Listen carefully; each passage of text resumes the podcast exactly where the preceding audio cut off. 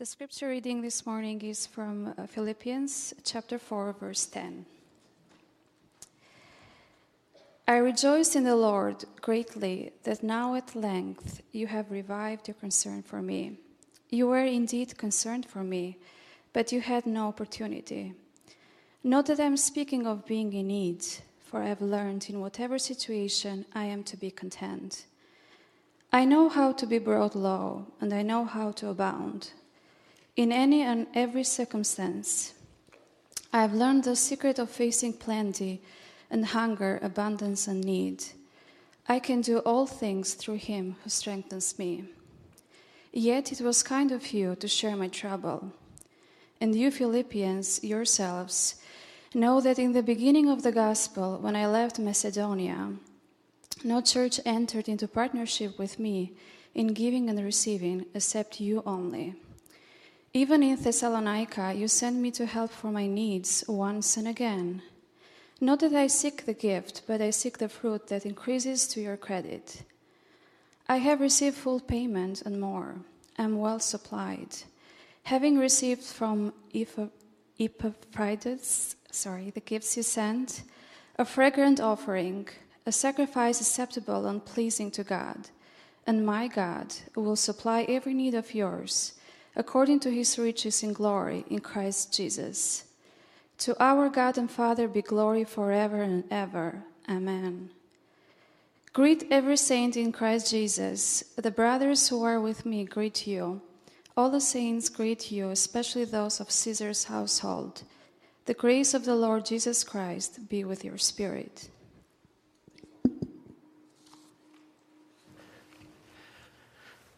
Let me encourage you to take your copy of God's Word and go to that text that was just read for us. That's on page 982 if you're using one of the Bibles provided for you there in the seats there. So today, we are finishing up our sermon series in the book of Philippians that we went through pretty quickly in just 7 sermons.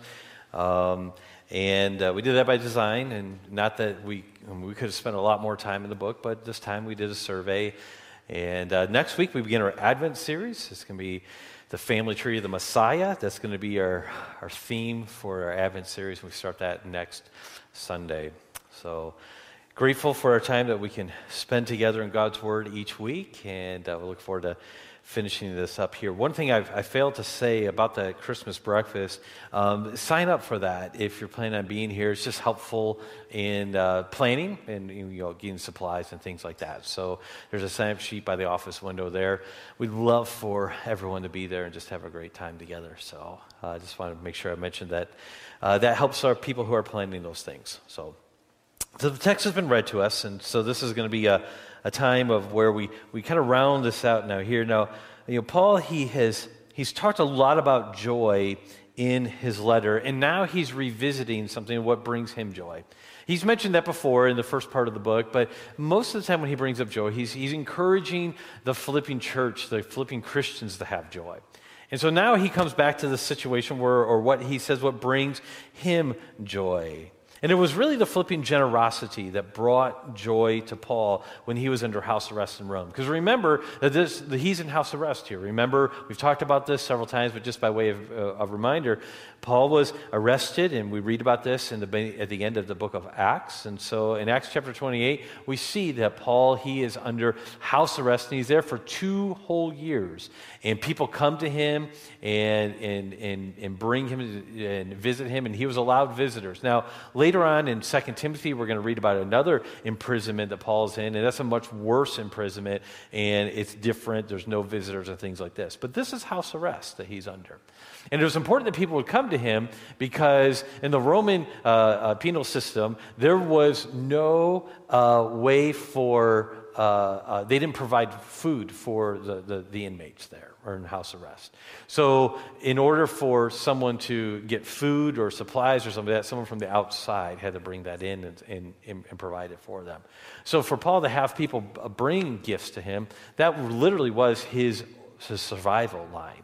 And so it was the Philippian generosity that brings Paul joy here. Now, when I was thinking about this, though, is we're going to use the word generosity quite a bit in this sermon here. So let's frame that real quickly here. What do we mean by generosity here?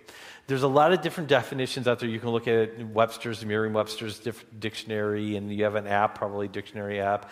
And if you don't have a dictionary app on your phone, it's a good one to have, right? Okay, and so you can look up words and things like that. You'll get different ideas about what generosity is. You know, it's usually a helpful definition, like the state of being generous. Thank you. Okay. All right. And then you look up generous, you know. And it's like being, you know, generosity or whatever is like this circular loop. But here's for our purposes, what we're going to do is we're going to define generosity as giving more than what is expected. Okay? Would you think it's a fair definition? Giving more than what is expected. Okay, that's generosity. That's how we're going to use this today. And so if I was going to frame our sermon around one phrase that I want to think about today, it would be this one right here is this. Generosity generates joy. Okay? Generosity generates joy. Okay? That's what we're going to go for today. So what does this text teach us about generosity? There's going to be three important truths that if we understand them well, it will help generate joy in our associations, whether it be in family, whether it be in a work environment, whether it be in our church environment. Three truths about generosity that will help us generate joy. So let's pause, pray, ask God's blessing, and then we're going to dive into the text. Father, thank you that we can spend time looking at your word for the next several minutes here. And God, I'm just grateful that I have the opportunity to stand in front of these people whom I love and open the word and talk about it. But God, I need your Spirit's guidance on this, and we all need your Spirit's leading as we interpret the text of Scripture that is open before us. This is your word. This isn't mine. This isn't ours. This is your word. And we want to be very careful with it. And so the things that I say, God, I pray that they would be accurate to the text, that they'd be helpful, they'd be relevant, and they'd be clear, and that this would be a time that when we spend together, it would be something that would push us forward as a church and as individuals in our sanctification journey as we're trying to be more like Christ. May this be a turning point for others. May this be a turning point where a life is changed, where they reflect on the generosity, your generosity. And then may we lead and live generous lives. So may this time be profitable by your Spirit's enablement. For it's in Christ's name we do pray. Amen. So three truths. First of all is this, that generosity is a heart disposition, not a financial transaction. We see this in the text here where what Paul is really happy about here, he makes it very clear that he's not so much primarily impressed about the gift, although that was very appreciated.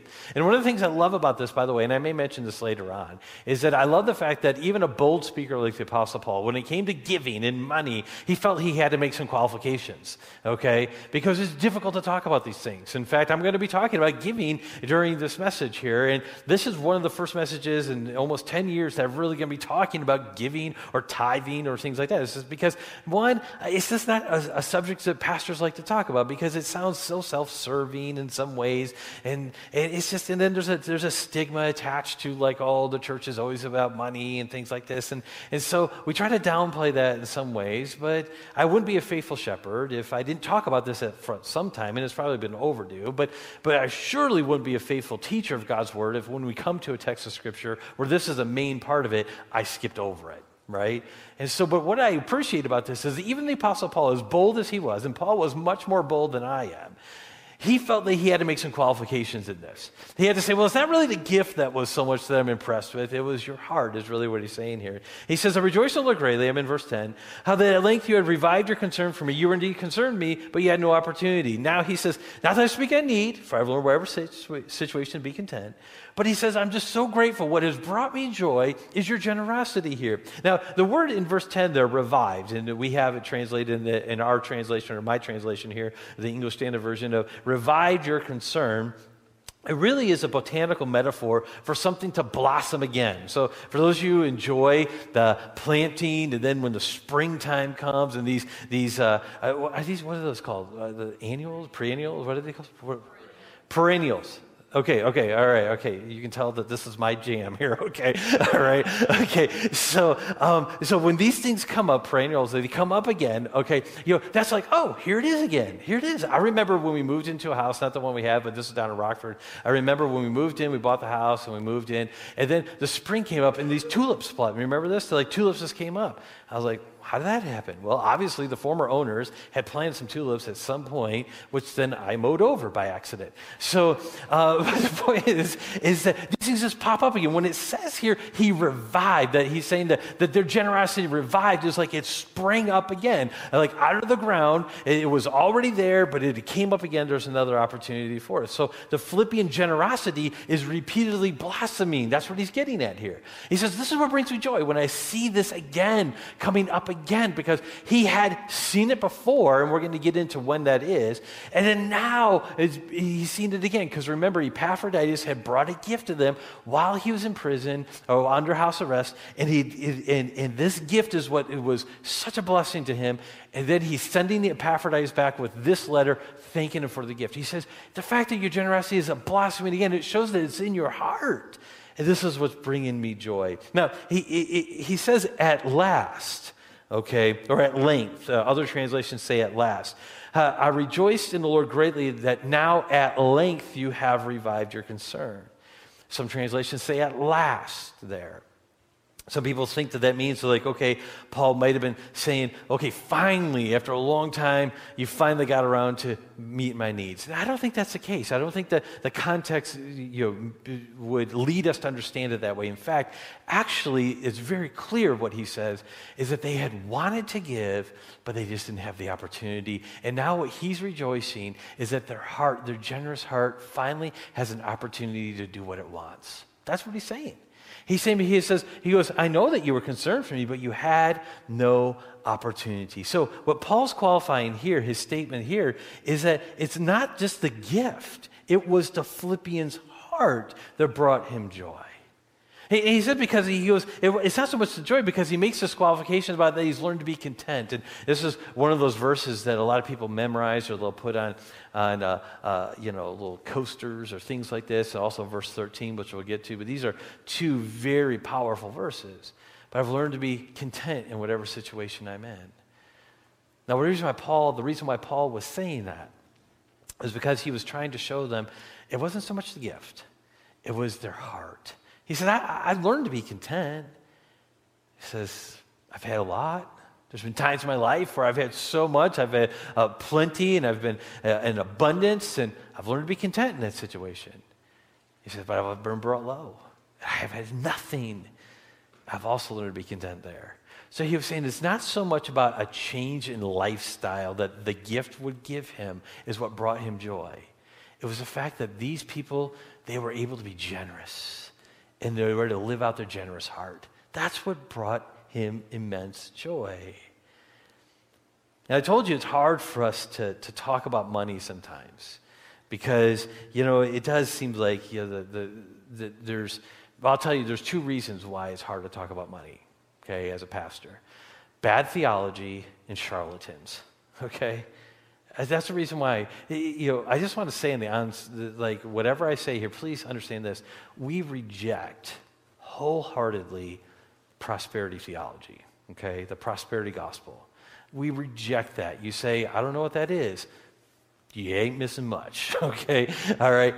What that teaches is that God wants everyone to be wealthy and healthy, and that if there is a reason why we don't have wealth, it's because there's some sin in our life or something. And so what these charlatan preachers will say, and you see them on TV, is that if you sow a seed and you give, then God will abound and God will bless. And there's truth to that. That's the thing that makes it so bad, is that there's a truth to the fact that God blesses generosity. And we're going to talk about that. But God has never promised that all of us are going to be rich. In fact, it's been the opposite. And so Paul here, he's kind of dancing a little bit here and saying, listen, it's not about the money here. It's not about the money. It's about your heart. And that's what brought him joy, absolutely brought him joy. And, you know, it's a generous person is someone who gives absolutely cheerfully. So when we're looking at this here, we're looking at this idea of what Paul is saying here. He's saying this is, you know, what's generating joy in my life is your generosity. He says it's not even about the gift. It's about your heart. This is one of the reasons why we put that $5 limitation on our gift exchange, because it's not about the gift, right? It's about that generous heart, about giving and celebrating the birth of Christ, of having this big celebration, right? We celebrate a lot of things, and we get energetic, right?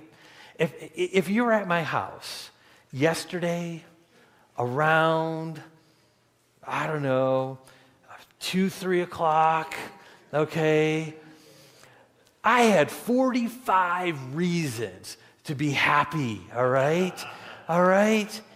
And a team that I won't talk about had 23 reasons not to be happy, all right? Okay, there was a lot of joy, right? Okay, you know, there's jumping off the chair, and, you know, like, you know, when Edward's running down the field, like, go, you know, and I look at my wife, she's like, who did I marry? You know, type thing. There's a lot of joy in that, right? Now, wait a minute here. If I can get so excited about something like that, what about the birth of Jesus Christ? You know, let's not be so reserved, okay? And so you say, well, you know, I don't know if I like this gift exchange thing and stuff like that. Oh, come on. All right, let's make merry together, right? You know? So fill out the profile. There's 81. Okay, so fill out the profile. All right, 82. So make sure that we get together, because we want to have generosity. It's not about the gift. It's about our heart towards one another. You know, this is one of the reasons why we're doing that, okay? So for Paul, what generated joy was this idea of that their heart was in it. Okay, let's move on to number two.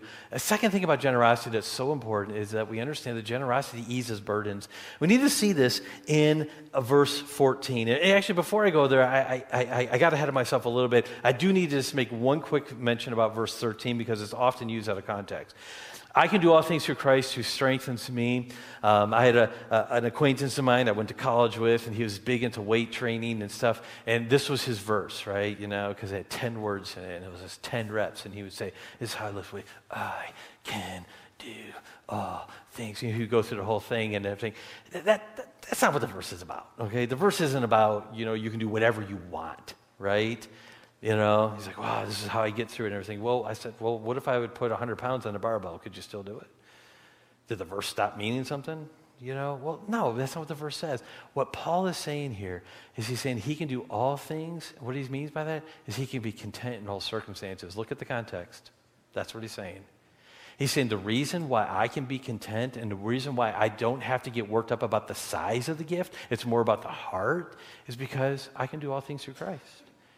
Because my contentment is not rooted in the size of a gift. It's rooted in the heart and the disposition that's reflecting Christ. And he says, it's Christ, my satisfaction in Christ. So it doesn't matter what gifts I get or don't get or the size of them. It says it's Christ. So again, going back to that heart thing, I needed to mention that. So number two, generosity eases burdens. Generosity eases burdens. You see, the Macedonian churches of which Philippi was a part of, so you need to understand this, is that there's, when you hear the word Macedonia in the scriptures, that's a region. Okay, that's not the city, that's a region. So if you're reading like in Acts chapter 8, let's say, and you see Paul talking about where they're going to go on their missionary journey, and then there's the vision of the Macedonian man, okay? That's about a person from a region, okay? So it'd be similar to like a county or something like this, so Dane County or whatever. So it's not one specific city, it's a region. So the Philippi was a city, and this is where the church was that Paul's writing to, and they were known, the Macedonian churches, which Philippi was a big part of, they were known for their generosity. Now, how do I know that? Because, again, you would read about it in 2 Corinthians chapter 8. I put it on the screen. So in 2 Corinthians chapter 8, Paul's writing to the Corinthians, and what he's doing here is he's saying, I want you to learn from the Macedonian churches, of which Philippi is a part of. He says, I want you to learn from them, because he says this, we want you to know, brothers, talking to the Corinthians, about the grace of God that has been given among the church of Macedonia. 4, in a severe test of affliction, their abundance of joy and their extreme poverty have overflowed in a wealth of generosity on their part. For they gave according to their means, as I can testify, and beyond their means of their own accord, begging us earnestly for the favor of taking part in the relief of the saints, and this, not as we expected, but they gave themselves first to the Lord and then by the will of God to us. So what Paul was doing is he was gathering a gift to help the church in Jerusalem that was going through a terrible famine. It was a terrible situation. And so he's going to these other churches and in the Macedonia area. And as he was going on his journey, his missionary journeys, he's collecting money so that then when he gets back to Jerusalem, he can give it all to them and be a relief to the saints, to the brothers and sisters there in Jerusalem. So when he gets to Macedonia, he sees that they give first of their means, and we're going to talk about that in a minute, but then beyond their means as well. But notice it was out of their poverty even. These were people that didn't have a lot, but they were giving everything that they could, first of what little they had, and then even more abundance of that. And so when he's talking to the Corinthians, Paul says, look at these Macedonian churches. This is the example to follow in terms of generosity here. But when we go back to this text here that we read about, yet it was kind of you, verse 14 of Philippians 4, it was kind of you to do what? To share my trouble. It was the Philippian generosity that was helping to ease the burden that Paul was under. He'd learned to be content, but still God was using the Philippian generosity to give to them and to ease that burden. And I love this text where it talks about in these Macedonian churches of which Philippi was part of, is it was out of their poverty. And I'll just put a side note here that it's often those with the least financial means who are the most generous. Why do you think that is? Why do you think it is that the people that have the least are often the ones that give the most? I think partly is because they know what it's like, truly like, to be in need. And they truly know what it means to have someone help them. See, sometimes we get pretty self-sufficient.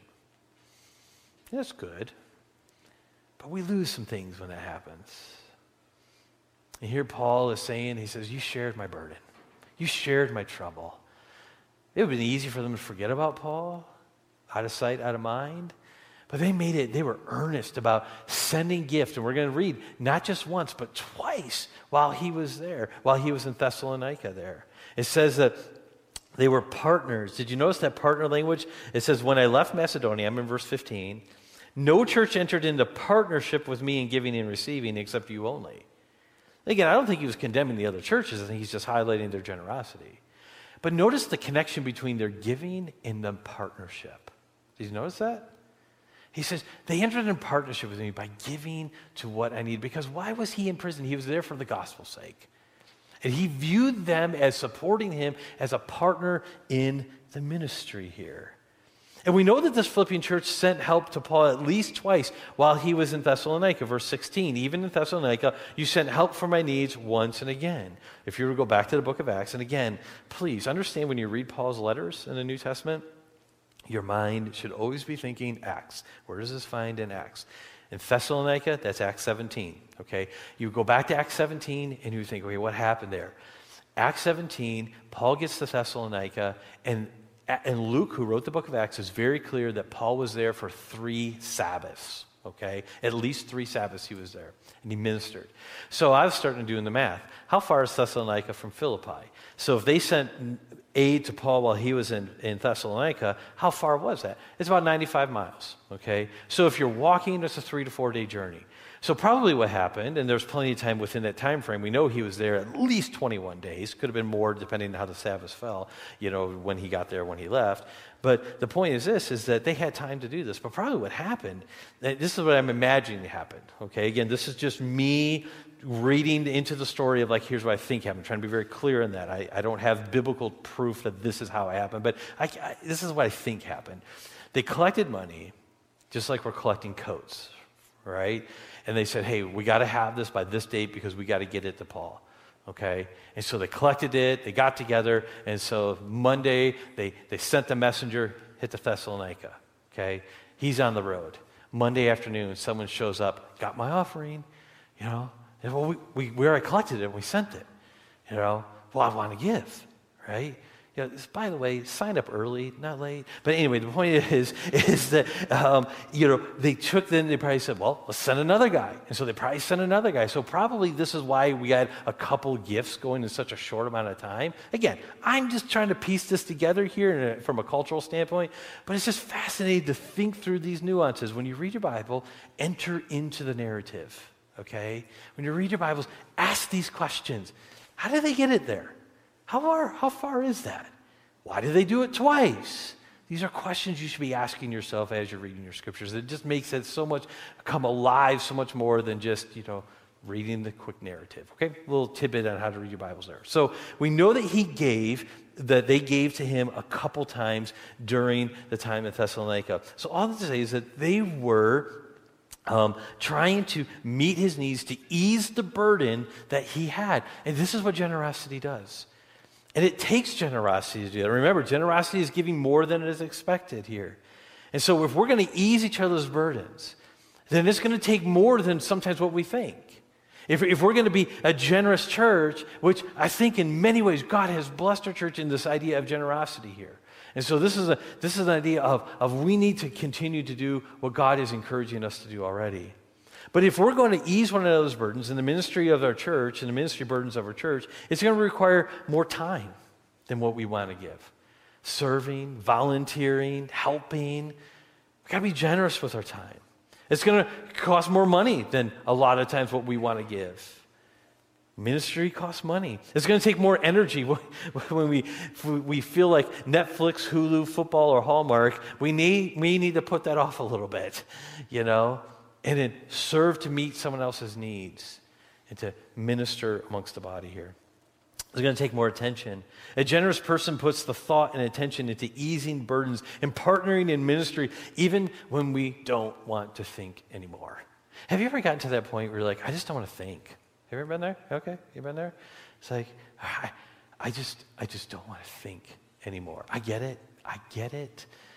But sometimes we got to dig deep and say, okay, I got to meet someone's burden, ease this burden here, meet this need here. And that's generous even with our thinking at times, right? Help them work through something. It's going to take more words. A generous person listens and talks when they don't feel like doing it anymore. A generous person is generous with their influence. They use their gifts and their abilities to help others, even if there's no obvious benefit to themselves. A generous person is generous with their prayers, the effectual, fervent prayer of a righteous man avails much, according to James. And so if we're going to be a church that eases the burdens of other people, we got to be generous across the board. We got to be a generous church and generous individuals. If you're going to have effective influence in someone's life, in your family's life, you got to be a generous person. I just did a funeral on Friday, okay? Community asked me, I did it at the Sherman Avenue location of Ryan Funeral Home. And, you know, as I often do, I have another one on Wednesday, by the way, you can pray about that. But as I talk with the family members and I ask them to tell stories. And I say, because I try to get to know these people just a little bit so that when I do a funeral, I can talk out on a more personal level, right? So it's not so cold and impersonal. And, you know, it was an interesting thing about this person that I was honored to do the funeral for this last Friday. He was someone who started out as a CPA and then ended up as a mechanic, okay, made a change there. But you know, when I talked to people and I read stories about him, here's what I found out about it. The people said, you know, he answered the phone when I called. He listened to me. He was honest. You know, these were the things that people were remembering. When I asked people, then I always asked the people, the next of kin, to, you know, do you want me to have a time of people sharing memories? Sometimes they do, sometimes they don't, and in this case they did. And it was packed. It was a packed out place. And I said, so does anybody have any stories they want to share? And people, they just started sharing stories about, you know, he listened. You know, he was involved. You know, and I made this point, is that the things that are influential to other people are really the more basic things in life. Answering a phone. Someone said in his business, that he called me by name. He used my name. That was influential to that person. You see, we're talking about generosity here, giving more than is expected. It shouldn't be more than is expected in today's society, but it is. It is.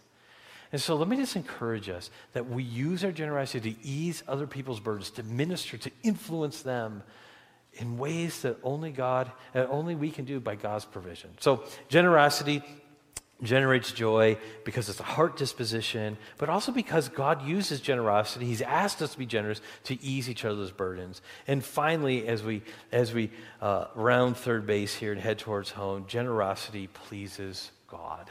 This is so important for us to remember. Like, generosity is something that is pleasing to God. Look at verse 17. It says this, not that I seek the gift. Again, he's qualifying it again. Not that I seek the gift, but I seek the fruit that increases to your credit. Interesting language here. I have received full payment and more, and am well supplied, having received from Epaphroditus the gifts you sent, a fragrant offering, a sacrifice acceptable and pleasing to God. There's sacrificial language here. I mean, he's saying that the Philippian generosity that was giving to help them was an act of worship on their part, because it was about gospel ministry. It was about helping a gospel minister here. So he was saying that this is a pleasing to God. So I guess the question is, why do you think generosity pleases God so much? Well, why is it so important to God that we're generous? Why is that? Again, these are questions you ask yourself as you read your Bible, okay? Why is this so important? Well, number one, I think, is because God is generous, and God likes it when we imitate him. You know, he is incredibly generous towards us. Think of what you have, what you enjoy. Every person in this room lives in a way that is better than most people in the world, honestly. Honestly. God's been incredibly generous to us. And so why should we not be generous to other people? You know, when we were doing the Thanksgiving dinner, and people would thank me, or when we did the Main Street trick-or-treating thing, we were giving out candy and a bunch of stuff. Someone says, man, you guys are giving a lot. And honestly, I would often say, it's the reason why. It's because God's been generous to us. God's been generous, and we want to show that to other people. We want to show how generous God is. See, it pleases God. Our generosity is because we're imaging him, we're reflecting him, and that's what he's asked us to do. But also, I think it's because of Jesus' sacrificial work.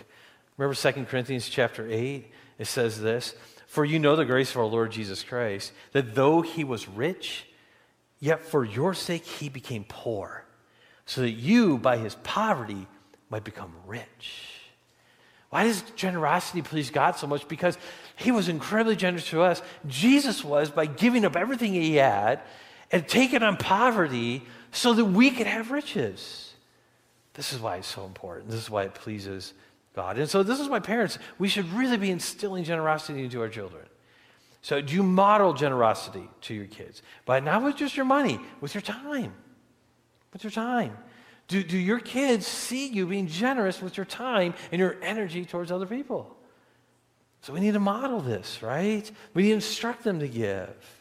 So we've talked a lot about giving and generosity and things like this. So let me just close with some practical thoughts. I told you I was going to talk about tithing, because a lot of times people, they this idea of tithing comes up when you think about giving at a church, okay? So what is tithing? And, you know, do we teach that we need to tithe here, okay? So the short answer is tithing means, the word tithe means a tenth, okay? So if you go back into the Old Testament or the First Testament, you would go back and you would see this instruction that God gave Israel that they were to give a tenth. The first tenth that we, or the first tithe that we really have, it actually goes before the law, and that was the idea of Melchizedek giving to Abraham, or Abraham giving to Melchizedek, actually, of a tenth, okay? Then we see when the law came in that there would be a tenth of the first fruits that Israel was supposed to give, okay? So this tenth, so a 10% of, you know, whatever, you know, their income was, whether it be crops or cash or whatever it was, they were to give to the Lord. And God was very clear about it, that this is mine. And he says, you give it to me, and if you don't, it's robbery, okay? So it's very clear about this. So the question comes, okay, that's fine in the Old Testament here, but is there a New Testament command to do tithing? Well, no, there's not a command to do that, okay? And actually, if we study tithing a little bit, there was actually more than one tithe, okay? If we look in the Old Testament, we see that there was actually 3 tithes that Israel was supposed to give, and the third one was every 3 years. So really it worked out to be about 23% every year was what they were supposed to give, okay, in offerings. Okay. Now, we go to the New Testament here, and people say, well, yeah, some people are very vehement about this, and they say, you know, it's not commanded in the New Testament, so we don't have to tithe. And technically, they're true, right? It is. And so we don't teach here that you have to give 10%, okay? But I like what Randy Alcorn, he wrote this really good book, and I encourage you to read it. It's called The Biblical Guide to Managing God's Money, I think is the title of it, Randy Alcorn, The Biblical Guide to Managing God's Money, I believe is the title. Good little book on this. Picked it up recently. And he's got some really helpful things. You know what he calls tithing? He calls it the training wheels of giving. I like that. The training wheels of giving. He says, here's the deal. He says, we're supposed to have an idea of what to give, and we're supposed to be generous with our giving. And he says that, you know, if in the Old Testament, that this was kind of the basics of where they were supposed to start giving, then that should be something that we should take into consideration here, particularly if it was more than 10%, it was actually 23% every year was what it worked out to be. He says, you know, it's really not that much to ask for. So tithing is something that a lot of people, that's like a baseline giving. That's something that years ago, Anook and I, when we first got married, when we started talking about finances and things, we said, how are we going to give to the church? What's going to be our strategy? And we talked through this. I don't know if you remember this, okay? We talked through this, okay, are we going to tithe? Are we not going to tithe? And because some people look at this legalistically, right? And Jesus even says, don't do it legalistically. And so, you know, like I heard one preacher recently say, you don't need to tithe the spice rack, okay? All right? You know, we have to be legalistic about it, but at the same time, it's a good guide. And so what we decided, I'm just telling you what we did. We decided, okay, that's going to be our base, okay? So we're going to work towards that of like, that's going to be our base giving. And then as God puts on our hearts to be generous towards other people in other ways and things like that, we're going to give above and beyond that, okay? So that's what we do, right? And I know a lot of people do that as well. So is it something that is required? No, but it's really, really good. Now, some people think, man, 10%, that's kind of a lot. That's a lot of money to give. I don't know if I can do that. Well, I think, yeah, I read it in Alcorn's book again. He said this. He said, you know, I asked people that have that pushback. He says, if you were to lose 10% of your income today, would you die? No, you wouldn't. You'd figure it out. Now, again, this isn't me strong-arming everyone to say, you got to give 10% here. But what I'm trying to do is push against this idea of, well, it's not really that important, because here's what's happened. We were in a situation where it was like, you had to give 10%. I remember being taught as a kid, and I was in a church context, and God bless him, that my junior church teacher, and I learned so much from him. But I remember he did teach. He said, listen, if you don't tithe, God's going to get it out of you. I remember this lesson. He says, I had some money, and I didn't tithe on it. And you know what happened to me, boys and girls? I got a flat tire on my way home. God got the money out of me. That's not good theology. All right. God bless him. He's in heaven. He knows more of Jesus than I do. I'm indebted to him in so many ways. And right now, he knows that was a bad lesson. Okay. All right. And he's thankful for the grace of God, you know. And that's it, right? I mean, again, I'm not trying to speak bad of him, but that was a thinking. So there's a push against that. No, we don't need that. That's legalistic. We don't want to do that. And so we just give whatever we kind of want, right? Because we can give out of our hearts. What happens is then we give less and less, and we don't give at all, right? So the point is that where do we start? Well, listen, I'm not going to tell you have to do the tithe. That's not my point. But my point is, how do you make that decision? What is your baseline? Are you working towards something? Do you have a strategy? Those are the questions you should be asking. And if you want to talk more about it, I'd be happy to talk with you about it some more. But people, Malachi actually addresses people who were not giving at all to God. They come back from exile. So if you go over the book of Malachi, you won't have to turn there because we don't have time. But if you were to go there, you'd see that this is a book that they're coming back from exile. It's post-exilic book. And so they were rebuilding. They come back from exile, so they're rebuilding their homes. And what had happened was that they were so busy working on all the projects and getting their businesses back up and running and getting their houses up and and running and all this stuff, that they weren't giving it all in their worship. And so the temple was in disrepair, and because that's how it was funded and all this stuff. And so they stopped giving as worship because they didn't think that they could afford it. And so Malachi told him, he says, listen, let God prove how he will provide for you when you do give. And so I give the same challenge. Here's what Malachi says in Malachi chapter 3. He says, from the days of your fathers you have turned aside from my statutes and have not kept them. Return to me and I will return to you, says the Lord of hosts. But you say, how shall we return? Will man rob God? Yet you are robbing me. This is what God's saying. You're robbing me, but you say, how have we robbed you? In your tithes and contributions. You are cursed with a curse, for you are robbing me, the whole nation of you. Bring the full tithe into the storehouse, and there will be food in my house. And thereby put me to the test, says the Lord of hosts, if I will not open the windows of heaven for you and pour down for you a blessing until there is no more. Now, again, I'm not saying that we have to do the tithe, okay? That's not command of the New Testament, but generous giving is. It eases burdens. It shows our heart's disposition. It pleases God. And this is why it is absolutely important. I meant to put a graphic up there that David gave to me. I asked about and I forgot to put it in, so David, sorry about that. You got it for me and I didn't use it. But it breaks down, and if you're interested, I'll show it to you. It breaks down of how many giving units support our budget here, okay? And I think it was like 50% of the income is by 8 giving units. Now, I don't know who these people are, what the giving units are. I don't look at that information. I have no idea. But I just know we have 63 giving units to make up our entire budget, okay? And 8 of them support 50% of it, okay? That's a lot, okay? And we had some that haven't really given anything yet. So again, and this is one of those messages where it's like, I don't like doing it because, you know, of all the qualifications that Paul had to go through and all of his dancing of like, yeah, I'm not really talking about money because I want all this money. I feel the same pressure, but I also feel like I got to be a faithful shepherd and teacher of God's word and push us and say, we've got to be generous because, again, like Paul says, it's not the gift, verse 17, I seek the fruit that increases to your credit.